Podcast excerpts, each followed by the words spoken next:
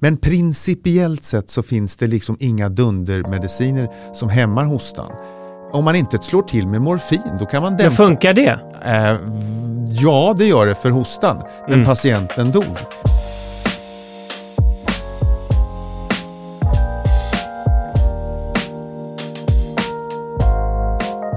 Varmt välkommen till Utforskarvården. Och här sitter jag som vanligt flankerad av den store och den vise, doktorernas doktor, doktor Mikel. Tack för den introduktionen.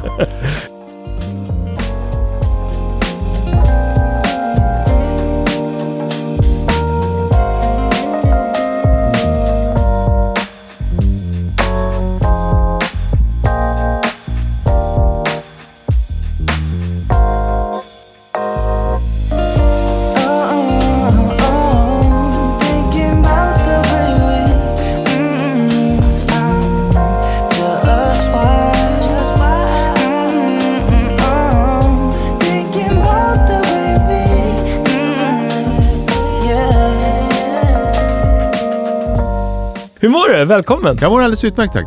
Ja. Du, ja, vi får ju så mycket frågor till dig hela tiden. Mm. Och eh, nu som är väldigt aktuellt just nu i, i, runt omkring oss är ju barnsjukdomar. Ja. Och i synnerhet R S. Ja. Så jag tänkte att vi dyker rakt in i det. Ja, R S-viruset är ju, var ju helt nästan eh, obefintligt förra säsongen. Li, precis som influensan. Den syntes inte ens till när det var dags med sin peak. I, det brukar vara vecka tio till tolv. Eh, och R S hänger med där ganska väl. Eh, och, så det var väldigt, väldigt låg eh, infektionsfrekvens förra året. Mm. Nu har man av skäl som det inte kan ha gått någon förbi. Och vi har varit väldigt duktiga med hygien och vi har isolerat oss och sånt där. Så att det är ju inte bara coronaviruset som har spridningen av detta som eh, har hindrats, utan även andra virus då förstås. Mm. Och detta i sin tur medför då en lägre immunitet för R S. Mm. Och det är ju små barn som är känsliga då. Eh, och upp till kanske fem års ålder. Nu är det ju de mindre än ett år, den gruppen som är den absolut känsliga för R S-virus.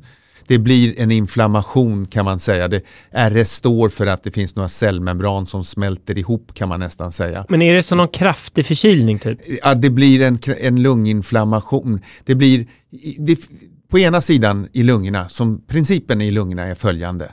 På ena sidan har vi blod, sen har vi en hinna och sen har vi luft. Mm. Och så går syret från luften över till blodet. Och passerar då den här hinnan emellan mm. då, cellmembranen då, och sen åt andra hållet går koldioxiden så att vi kan vi andas ut det. Mm. Och då blir det där med R S det, det, um, förtjockat mm. vid R S-infektioner så att det blir en sämre diffusionskapacitet. Det blir svårare att få över syrgas, det blir svårare att få ut koldioxiden och volymen på luftrören förtjockas. Mm. Så då blir det trångt. Det låter ju som att man blir jättesjuk. Ja, det, ja, det kan man bli. Och vi uh-huh. har några, och vi, det blir ju en del respiratorfall uh-huh. per år. Eh, och, eh, men då måste man hantera det här. Och, och det, ibland så leder det alltså till att man måste intensiv, intensivvårdas helt mm, enkelt. Mm, mm. Och det har, det har med att små barn är så små. Mm. För man ska inte trassla till det, men jag tycker det är kul med formler och det, sån där. Men om man skulle räkna på flöde, det kan man göra på olika sätt med vatten, gaser och allting man vill. Men om man halverar en diameter så minskar flödet med eh, radien upp till fyra. Så att om du halverar en luftväg, du har en två millimeter, så, mm. så svullnar det till, så blir den en millimeter. Då har du begränsat flödet sexton gånger. Åh jäklar. Så att då plötsligt, när de där svullnar... Det blir en enorm utväxling. Så, så det, det räcker inte till till Nej. barnet. Ja, jag förstår. Och, då får, och så får man den här typiska ret- och skällhostan. Uh-huh. Som, är, och som i sig är, är enerverande för alla, särskilt föräldrar. Mm. Man, blir, eller, man blir ju rädd när man mm. hör det där.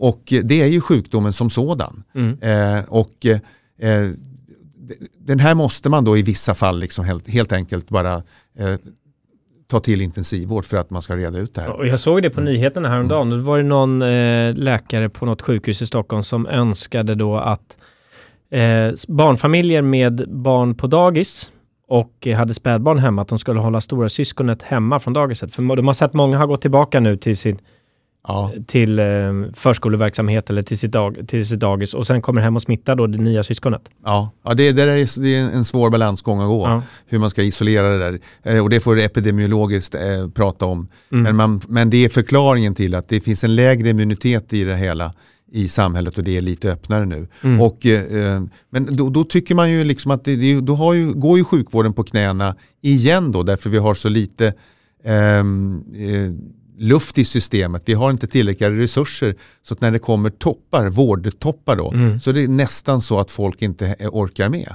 Mm. Så att det, det är ju svårt. Och vi kommer ju osökt in på, ja men vad ska man göra då? Det var då? Precis det jag skulle fråga. Ja. Eller jag hade faktiskt en annan fråga. Hur lång är, du sa september, är det fram till mars, april någonting? Ja, hur? Inte april, men det, det får vi se. Februari har vi. Ja, ungefär så. Men ja. Nu har det ju kommit tidigare, så det är möjligt att, att toppen kommer tidigare också. Okej. Okay. Men alltså, och man får behandlat med extra syrgas och fukt och, och sånt där. Och då tänker man sig, finns det inga hostmediciner då? Och då är svaret nej. Det gör det inte.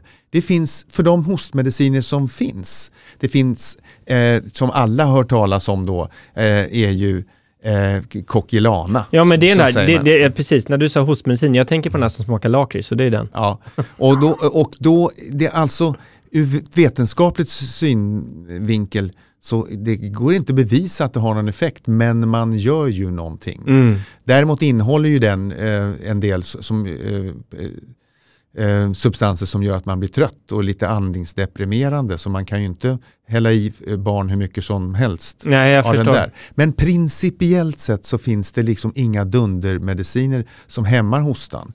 Om man inte slår till med morfin, då kan man dämpa. Det funkar det? Eh, ja, det gör det för hostan. Men mm. patienten dog. Ja, men det, ja. Så, men det kanske inte är för barn, men för vuxna skulle det kunna funka? Eller? Ja, det skulle kunna. Och det finns ju någonting annat. En gammal klassisk noskapin heter den. Okay. Det vill säga man, man dämpar via att stimulera receptorer i hjärnan, så hindrar man hostreflexen att nå fram. Mm. Hostreflexen är ju av godo men generellt sett. Det var det jag tänkte fråga, ja. För hostan är väl ändå ganska bra? För det är väl saker som ska upp i lungorna? Ja, just det. Men, men vid en R S-infektion så, så blir det ju liksom ah, ja, det är inte så produktivt, utan det blir en torr, torr skällande hosta mm. som bara är ansträngande och gör att luftrören svullnar. Mm. Så att den, den, den funkar ju inte på det sättet då. Mm. Mm. Så att, eh, nej, där, där är det svårt ibland alltså. Mm. Men eh, som sagt, vi har fått, på grund av förra året så har vi fått en riktig anstormning av R S nu då. Mm. Tack!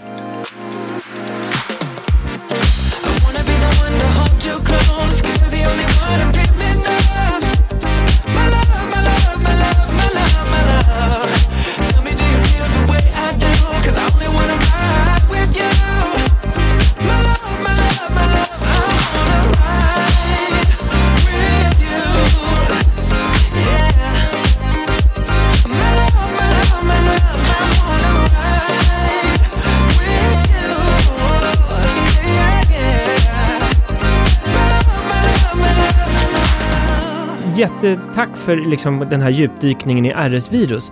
Men en fråga, hur smittar det egentligen? Ja, det är kontaktsmitta eller droppsmitta eller på någon sak. Så det är inte alls så luftburet så som mässling till exempel eller, eller corona. Så att är det någon som är sjuk, man har ett litet barn och så kommer mormor hem eller och ska gulla med det här och snörvlar eller ha hosta, då är det nej på det. Mm. Det får gullas sen. Men man, utsätt, man ska begränsa, eh, små, små spädbarn ska liksom inte gå laget runt i en församling. Så det, det tycker inte jag. Det är, jag vet hur gulligt det är. Ja. Men ni får vänta. Jag vill inte ha sjuka små spädbarn. Men ponera att du har R S-viruset. Mm. Hur ter sig dig då som är vuxen? Jag får... Eh, Oj, det fick jag visst. Du kanske har det nu. Ja, just det. Jag fick det var som en luftvägsinfektion kan man tänka, av, ja. av lindrigare karaktär. Ja. Och det, och, så man är inte speciellt påverkad som vuxen? Nej, nej, det behöver man inte bli. Man kan, man kan bli det. Men... Ja. Nu satt jag halsen bara för det. Ja.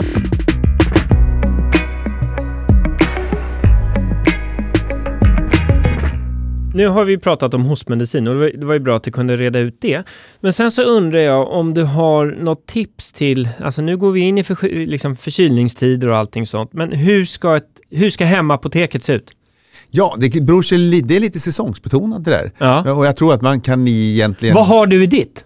Det kan jag berätta. Det är både för, det är mer vuxeninriktat. Jag har inte så mycket ämla-kräm. Men det tycker jag man ska ha. Eller, vad är det? Ja, det är en smärtstillande, en lokalbedövning i krämform. Aha. Och det kan man ha på någon som ja, har... Ja, men ämla-plåster. Det får ju barn innan de ska ta spruta. Precis. Aha. Eller xylocain och sånt där. Aha. Och då kan man ha det på eh, sår eller på någon liten plita som har uppkommit eller någon litet brännskada eller man har kommit åt spisen eller... Och så, jag tycker man ska ha det hemma. Eh, och, och sen så ska man, kan man inte smörja in någon, några större områden med det där på barn. Det ska man ju verkligen inte nej, göra. Nej, nej, nej. Men eh, liksom en handflate stort eller något sånt där, det, det är väl max då. Mm. Och sen så är det, det olika febernedsättande. Det är ju, alltså, det där är ju intressant och beror på vem man pratar med. Men principiellt sett så, om man vet, eh, patienten, om barnet mår bra, så är ju är ingen som vet att det, att det lönar sig att sänka febern. Då bör man nästan ha passerat trettionio grader, väl trettionio komma fem, mm. innan man bryr sig om att sätta ner den. Och att ta, sänka febern lägre än till trettioåtta med mediciner är meningslöst. Nej.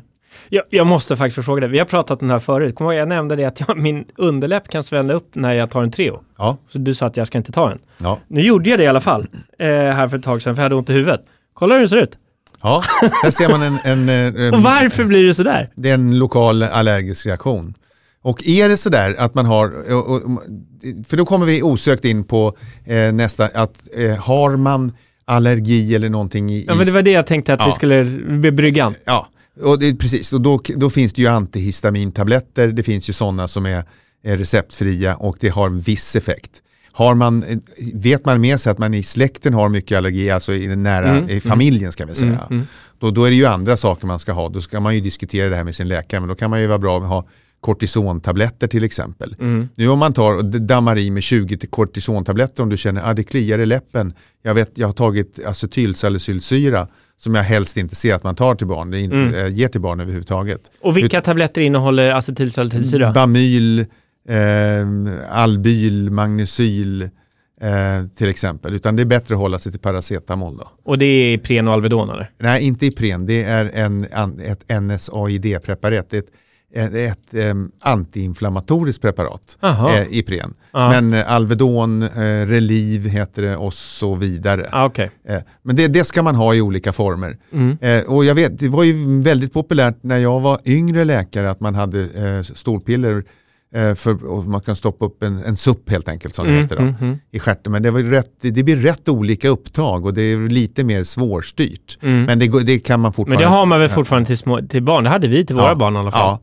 Precis, men det där det blir lite trubbigt. Men jag vill bara säga det igen, att all, eh, en, ett opåverkat barn som är glatt och sitter uppe, och barn kan ju vara helt makalösa, de kan ju vara, ha feber trettionio grader och vara ute och leka i sandlådan eller sitta och mm. pyssla med lego eller någonting och ha feber. Och då, då måste vi sänka den temperaturen med, med mediciner. Det tycker jag absolut mm. inte man behöver göra.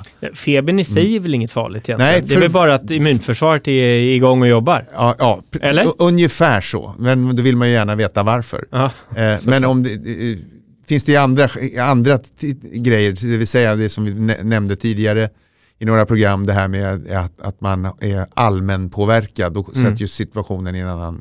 i en annan dager. Men jag tycker att man ska ha eh, i, i något antiinflammatoriskt som Ipren till exempel. Mm. Eh, magnesyl ska man, kan man stå, stå över. Det stå, påverkar ju dessutom koagulationssystemet. Det finns ju en del som står på de här av, stroke och hjärtproblematik eh, och sånt där. Men det är att en, de har det, fått det tillskrivet. Ja, just det, ja. Och det är oftast mycket lägre doser. Mm. Eh, men, eh, så det kan man låta vara. Men eh, jag tycker man bör ha en ämlakräm då, eller någon sån här, och man bör ha sprit, klorhexidinsprit. Lösning och sprit, de är olika starka bara. Mm. Och det kan man alltid ta. Om man, någon får ett, ett skrubbsår eller vad som helst som händer, så kan man ju bara, var man nu befinner sig, så kan man hälla vatten på det där och skölja bort det grövsta. Mm. Och sen så kan man hälla sprit och låta lufttorka. Mm. Och, eh, och vissa saker vissa är ju svårare att sätta plåster på. Mm. Det är klart man behöver ha en hel del plåster av olika karaktär. Det har en psykologisk effekt också att man sätter på ett plåster mm. på en liten skada på ett barn till exempel. Så man slipper se det. Ja, ja. Och, det blir så, och det är jättebra. Men då kan mm. man, har man någon liten skada så häll på lite sprit. Det kommer ju lufttorka på, no, på femton till tjugo sekunder. Mm. Och så har man då begränsat bördan av smuts. Mm. För vi klarar ju av det där själva i väldigt många fall. Men om man häller på lite sprit så får man liksom en bra start. Mm. Så det tycker jag att man ska ha ordentligt. Och man kan ju smörja in händerna med det där. Och det finns många skäl till att ha klorhexidinsprit hemma. Mm. Och de olika då, eh, plåster, det som man finner bäst. Men vad säger du? Liksom klassiskt plåster eller såna här vattentäta plåster eller plåsterspray? Alltså, allt. Eller är det överkurs? Ja, det är lite överkurs. Jag använder mig själv av eh, Micropore. Och hoppas jag inte gör reklam för någonting. Det är sån här tejp som, är, som andas. Man eh, använder det mot skavsår. Kirurgtejp säger en ja, del. Ja, ja. Och det kan jag, det, istället för plåster. För det blöder igenom och så kan man byta ut det. Mm. Och man, jag använder det som innan jag får skavsår. Och det blir en liten... liten plåster kan ju ibland ge mer skavsår. Ja, det är så ja, klumpigt. Ja. Eh, och så, det där tycker jag många gånger att man kan ha, det bör man ha hemma också. Mm. Eh, av olika tjocklekar, den vanligaste är väl ungefär tjugofem millimeter bred. Mm. Eh, sen har vi pincetter måste man ha, sen behöver man ha no, eh, någon vass liten nål. Det brukar jag alltid ha för när jag ska peta. Jag vet inte hur, jag brukar ta tre, fyra stickor i fötterna och fingrarna ja. per dag. Mest på sommaren då när man ja, ja, ja, ja, ja. Eh, Och då är samma sak där. På, häll på sprit och sen peta med nål. Sen behövs man inte göra någonting. Du, Men, fästingtång eller vanlig pincett? Det går alldeles utmärkt med en vanlig pincett, bara man vet vad man ska göra. Ja. Ta så nära hudytan som möjligt. Kläm inte på den utan försök kläm runt den. Ja. Så man inte pressar in skiten i det där. Tillbaka. Är det farligt om huvudet sitter kvar? Eh, man försöker ta bort huvudet. Det kan bli lite restdelar kvar. De kommer stötas bort. Ja. Men eh, det är inte... Det är inte farligare nej. om du tar bort den och, och inte får bort med huvudet. Inte får med allting så är det, det är det bättre att du har fått bort den. Ja, ja, bra.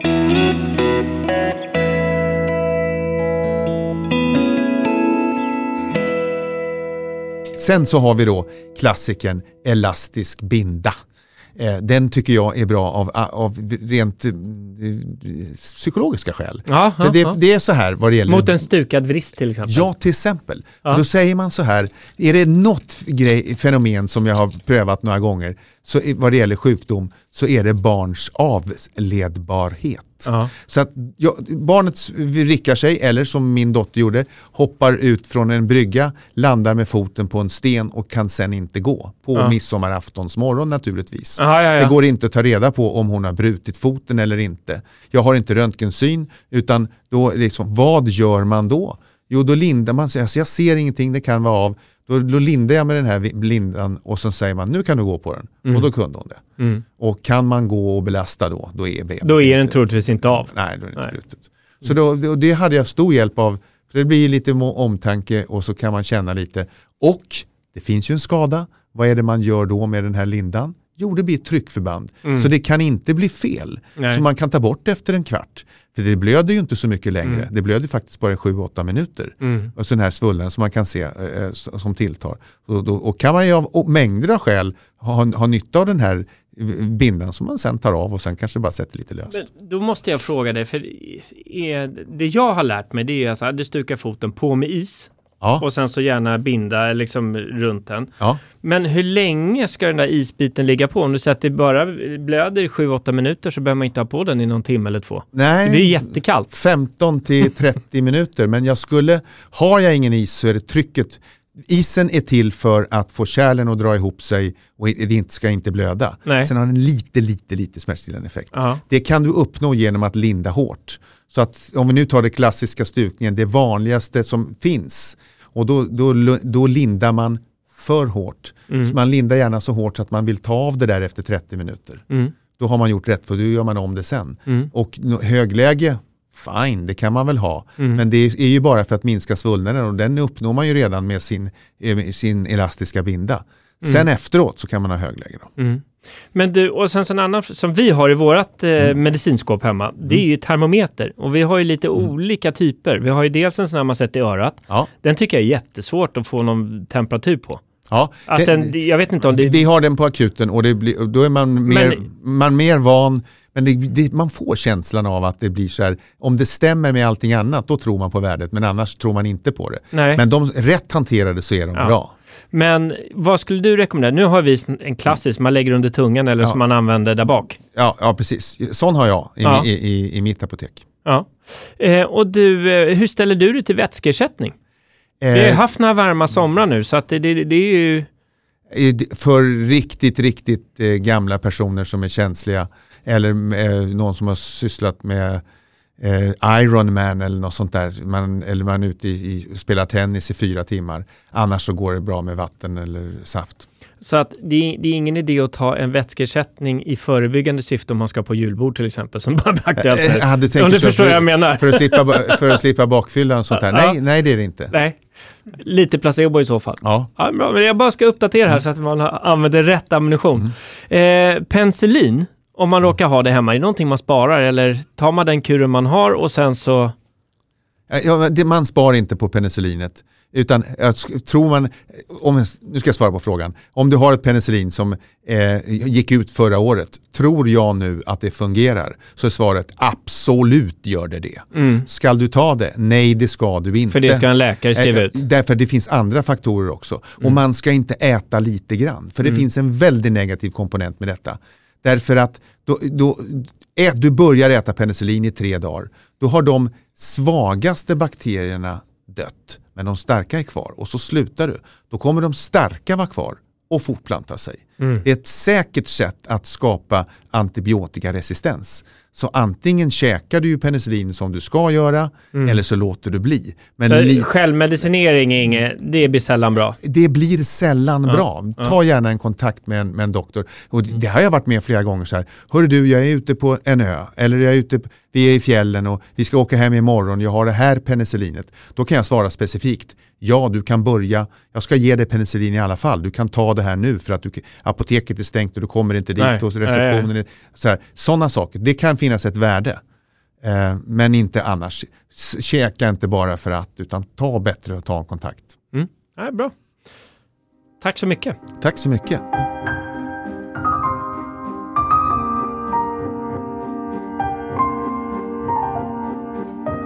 Men eh, jättebra tips här om hemmapoteket. Om vi nu, för jag tänkte att det vi skulle göra nu är att du får bara göra en summering på alla de här sakerna man ska ha med. Och sen självklart så ska vi lägga ut det på vården så man kan gå in och kolla vilken, vad man bör, åtminstone bör ha hemma. Ja, då börjar vi med det viktigaste tycker jag.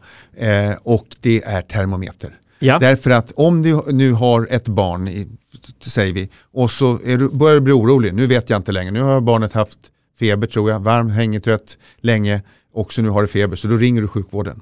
Och då kommer den första frågan, har barnet feber? Det vet jag inte, svarar du. För jag har ingen termometer. Nej. Det ska undvikas. Då kan du svara, ja men han är påverkad. Och, har, ja, han har feber trettiosju och sex. Då vet man det åtminstone. Mm. Så att det, det är en bra grej så att, mm. att, att ha koll på. Så kan vi inte bara liksom, bränn bara igenom listan. Okej. Okay.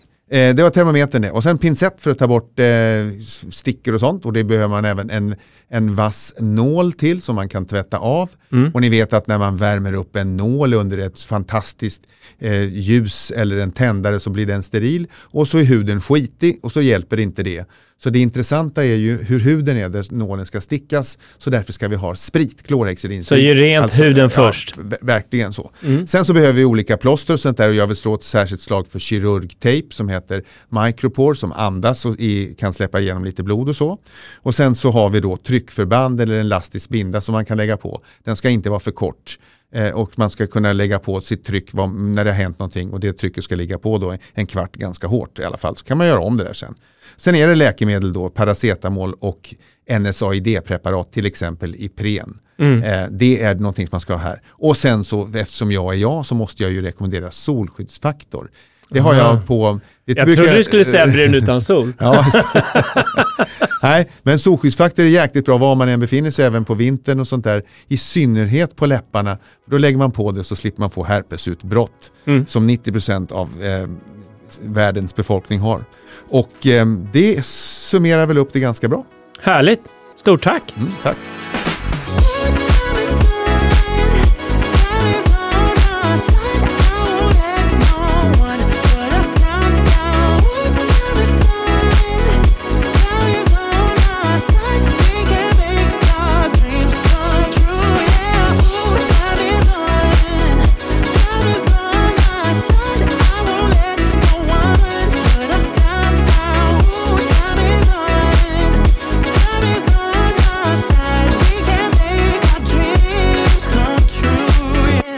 nu har vi fått in en ny gäst i studion här, och mitt emot mig så sitter ingen mindre än eh, grundaren och vdn till M E D S, eh, Björn Tungren. Välkommen!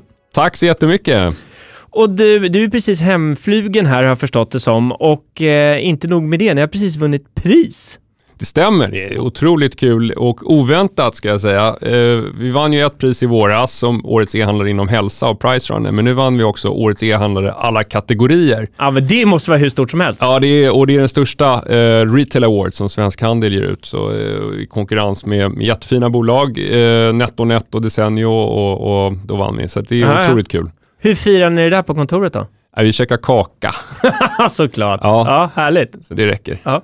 Men du, eh, apoteksmarknaden, det har ju hänt mycket sedan avregleringen tjugohundratio. Ja, men det, det har ju hänt enormt mycket. Från värst i världen i princip. Sverige var ju tillsammans med Kuba och Albanien det enda monopolet. Okay. Det är ja. otroligt. Ja. Det, det är att vi sticker ut så, så enormt eh, till bäst som vi mm. gör nu. Mm. Helt ledande, alla kategorier. Det finns ingen som är ens i närheten av oss vad gäller eh, en dynamisk marknad som också leder online. Mm. Och, och, för då var du inne på det, liksom, hur har själva online-apoteken eh, bidragit till att, liksom, den här snabba utvecklingen inom marknaden? Ja, men jag, jag tycker den har ökat tillgängligheten något otroligt, inte minst i ett land som är så avlångt som vårt. Så Sverige har ju, eh, hade redan från början minst antal apotek. Mm. Per capita i hela Europa. Mm. Eh, sen har det ökat med femtio procent de senaste åren. Men det ligger fortfarande på hälften av snittet. Och mm. i, ganska långt ner. Jag tror det är Luxemburg eller någon som ligger nedanför oss. Mm. Så vi har ju väldigt dålig tillgänglighet. Men då eh, kan vi då gå förbi det. Mm. Eh, och det har vi gjort genom att, att vara ledande online. Så mm. att nittioåtta procent av alla svenskar kan nu få eh, sina mediciner hem till dörren. Det är helt fantastiskt. Och du, är det någon skillnad i ålder? Är det, visst, liksom, är det bara ungdomar som använder det här? Men så, hur ser det ut bland era kunder? Eh, hur, vilka använder online-apoteken? Ja, men det är fortfarande väldigt mycket kvar. För eh, tittar man på vilka åldersgrupper som man använder receptbelagda läkemedel, så är det ju äldre som står för hälften, uh-huh. plus sextiofem.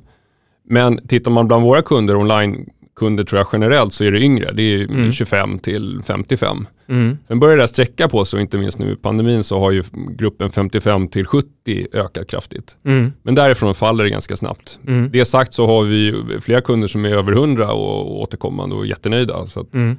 det är ju väldigt individuellt också hur mottaglig man är. Mm. Och, och det pratas mycket om tekniska barriärer, men i själva verket så är det ju mycket vanans makt, tror jag i varje fall. Att man, har man gjort något väldigt länge så är det svårt att ta till sig något nytt om man mm. inte är öppen för det. Mm. Nej, men för jag kollade lite på den här Svenskan och internet som har precis kommit ut nu. Mm.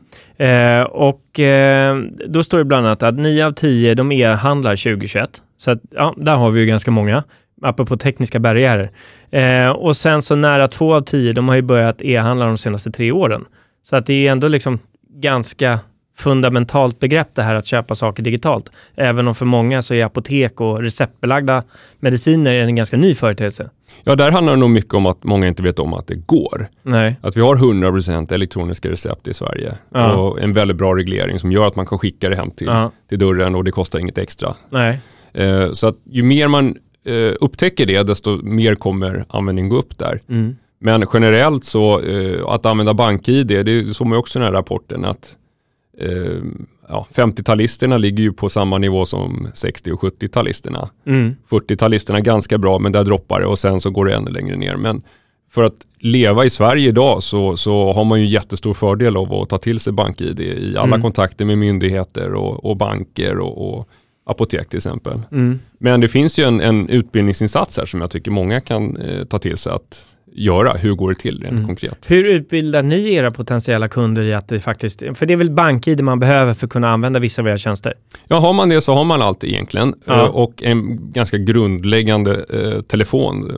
Nu har mm. ju alla en smartphone. Alltså mm. det är, om man köpt en telefon de senaste tio åren så kan man ju, använda den? Ja, man kan använda ja. den. Och, ja. och bara logga in och så ligger ju recepten där automatiskt. Man behöver ja. inte göra något åt det. Ja. Det man kan göra är ju att lägga in fullmakter. Så det är vissa eh, hos oss som har fullmakter för sina föräldrar. Så, mm. så beställer de läkemedel. Och då, kan ni le- då levereras det hem till barnet då? Som sen ombesörjer? Nej, nej, utan nej. det levereras hem till den som eh, ah. ska få dem. Ah, vad smidigt. Utan det enda eh, fullmaktstagaren gör är att genomföra själva beställningen. Och det kan man ju ge till vem som helst, en granne eller vem som helst egentligen. Som, ah. Och det där är ja. enkelt att göra inne på hos er då, eller?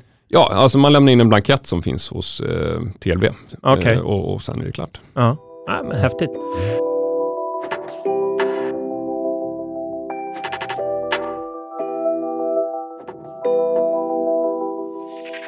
Mm. Eh, och sen så, liksom, men, men hur utvecklar ni det här? Har, har ni testat live-shopping som är liksom ett buzzword nu? Ja, det finns ju begränsningar för hur man marknadsför och säljer receptbelagda läkemedel. Och ja. det ju, kontrollerar ju inte vi, utan det är ju det är vad läkarna skriver ut. Det, ja. det vidareförmedlar vi. Men allt annat, vi säljer ju femton tusen övriga produkter. Mm. Eh, och där kan man eh, vara mycket mer kreativ, och det är vi. Så vi jobbar med olika influencers och kör live-shopping minst en gång i månaden, eh, och så får de visa hur deras eh, hudvårdsprodukter. Vi har varit, jobbat med René Voltaire som går igenom olika recept och så vidare. Så ah, häftigt. Det finns ju sätt att göra eh, upplevelsen online mycket mer levande och ja. mer, mer lik vad, vad en, man skulle kunna förvänta sig ja. i verkliga livet. Men du, jag blir lite nyfiken på här nu. Av era kunder som ni har, är det, är det många som kommer tillbaka och använder det om och om igen så att ni blir liksom husapoteket? Det är vårt mål, och vi är ganska nystartade. Vi är ja, inne på vårt tredje verksamhetsår. Ja. Eh, så det har varit mycket nu att bygga upp eh, uppmärksamheten och, och kännedomen kring, kring varumärket. Ja. Eh, men det är klart, vi ser ju väldigt hög återkommande grad mm. och, och att den ökar också. Så det är ju målet. Gör man en, en kund väldigt nöjd så kommer den tillbaka. Mm. Nej, och jag kan faktiskt mm. bara gå till mig själv. Jag har ju, jag har ju provat att använda er privat själv. Och det, det är ju lite för bra för att vara sant. Att det ligger utanför dörren där dagen efter. Till och med samma dag om man bor i Stockholm. Ja, det är ännu snabbare så. En till två timmar i Stockholm. Ja, det hör. Det är ju ledaren inte bara i vår bransch utan i handel. Men det låter ju nästan som det finns en haka där. Men det gör det faktiskt inte, eller hur? Nej, det är, det är så det ska vara. Ja. Och vi tycker att eh, det, det är nästa nivå i, inom e-handel helt enkelt. Och ja. i många länder så är leverans på ett par timmar inget konstigt. Men i Nej. Sverige har vi ju varit vana. Vi har gått till ett ombud och hämtat ut det själva. Ja, och visst. det Eller du vi... går till ett apotek, nej men det finns inte här så ska du hitta något annat och så vidare. Så, så är det. Och, och det kan ju, ska man säga, inträffa även hos eh, ett eh, onlineapotek som vi, även fast vi har mycket mer även receptbelagt än ett mm. stort apotek. För det finns otroligt många läkemedel som en läkare kan skriva ut, sexton tusen. Mm. Men de flesta, två till tre tusen tror jag, eh, skrivs inte ut mer än en gång om året i hela mm. landet. Så vi kan inte ha alla sexton tusen. Mm. Men vi får in dem från eh, en av de här två grossisterna som alla apotek använder inom tjugofyra timmar då, enligt lag. Mm. Så istället för att du kommer tillbaka så tar leveransen en dag till. Men du får mm. ändå hem. Ja, men smidigt. Mm. doktor Mikel, han berättar nu om vad han tycker att man ska ha i hemapoteket. Men jag vet ju att ni har ju experter på det här. Så att om man nu ska plocka ihop sitt eget apotek hemma, vad, vad gör man då? Vad, är, vad har du något bra tips? Nej, men det, man kan ju plocka upp en varukorg i, i, och, och, som man tror att man behöver, och sen vill man ha ytterligare råd så, så finns eh, våra, eh, vår kundtjänstpersonal och farmaceuter.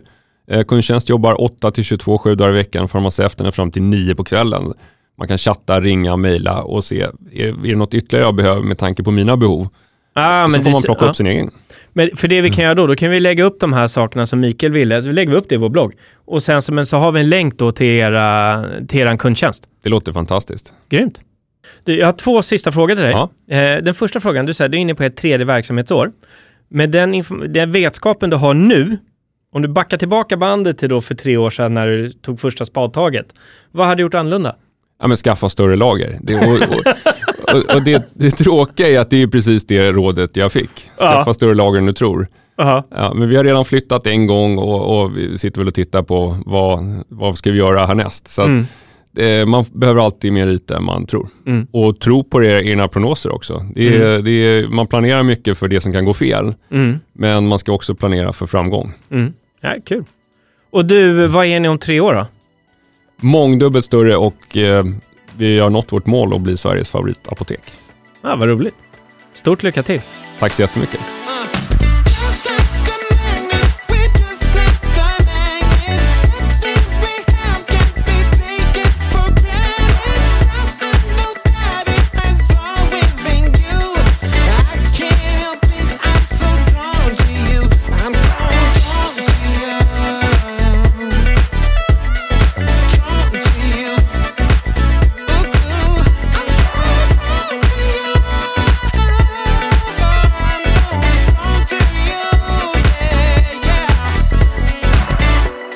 Men, men jag, jag tänkte på att våra visioner är ju ganska lika ändå. För vi har ju, vi jobb, internt som vi jobbar med nu, som vi inte kommunicerar så mycket utåt än, men det är att vi vill ju sänka antalet sjukminuter. Alltså, mm.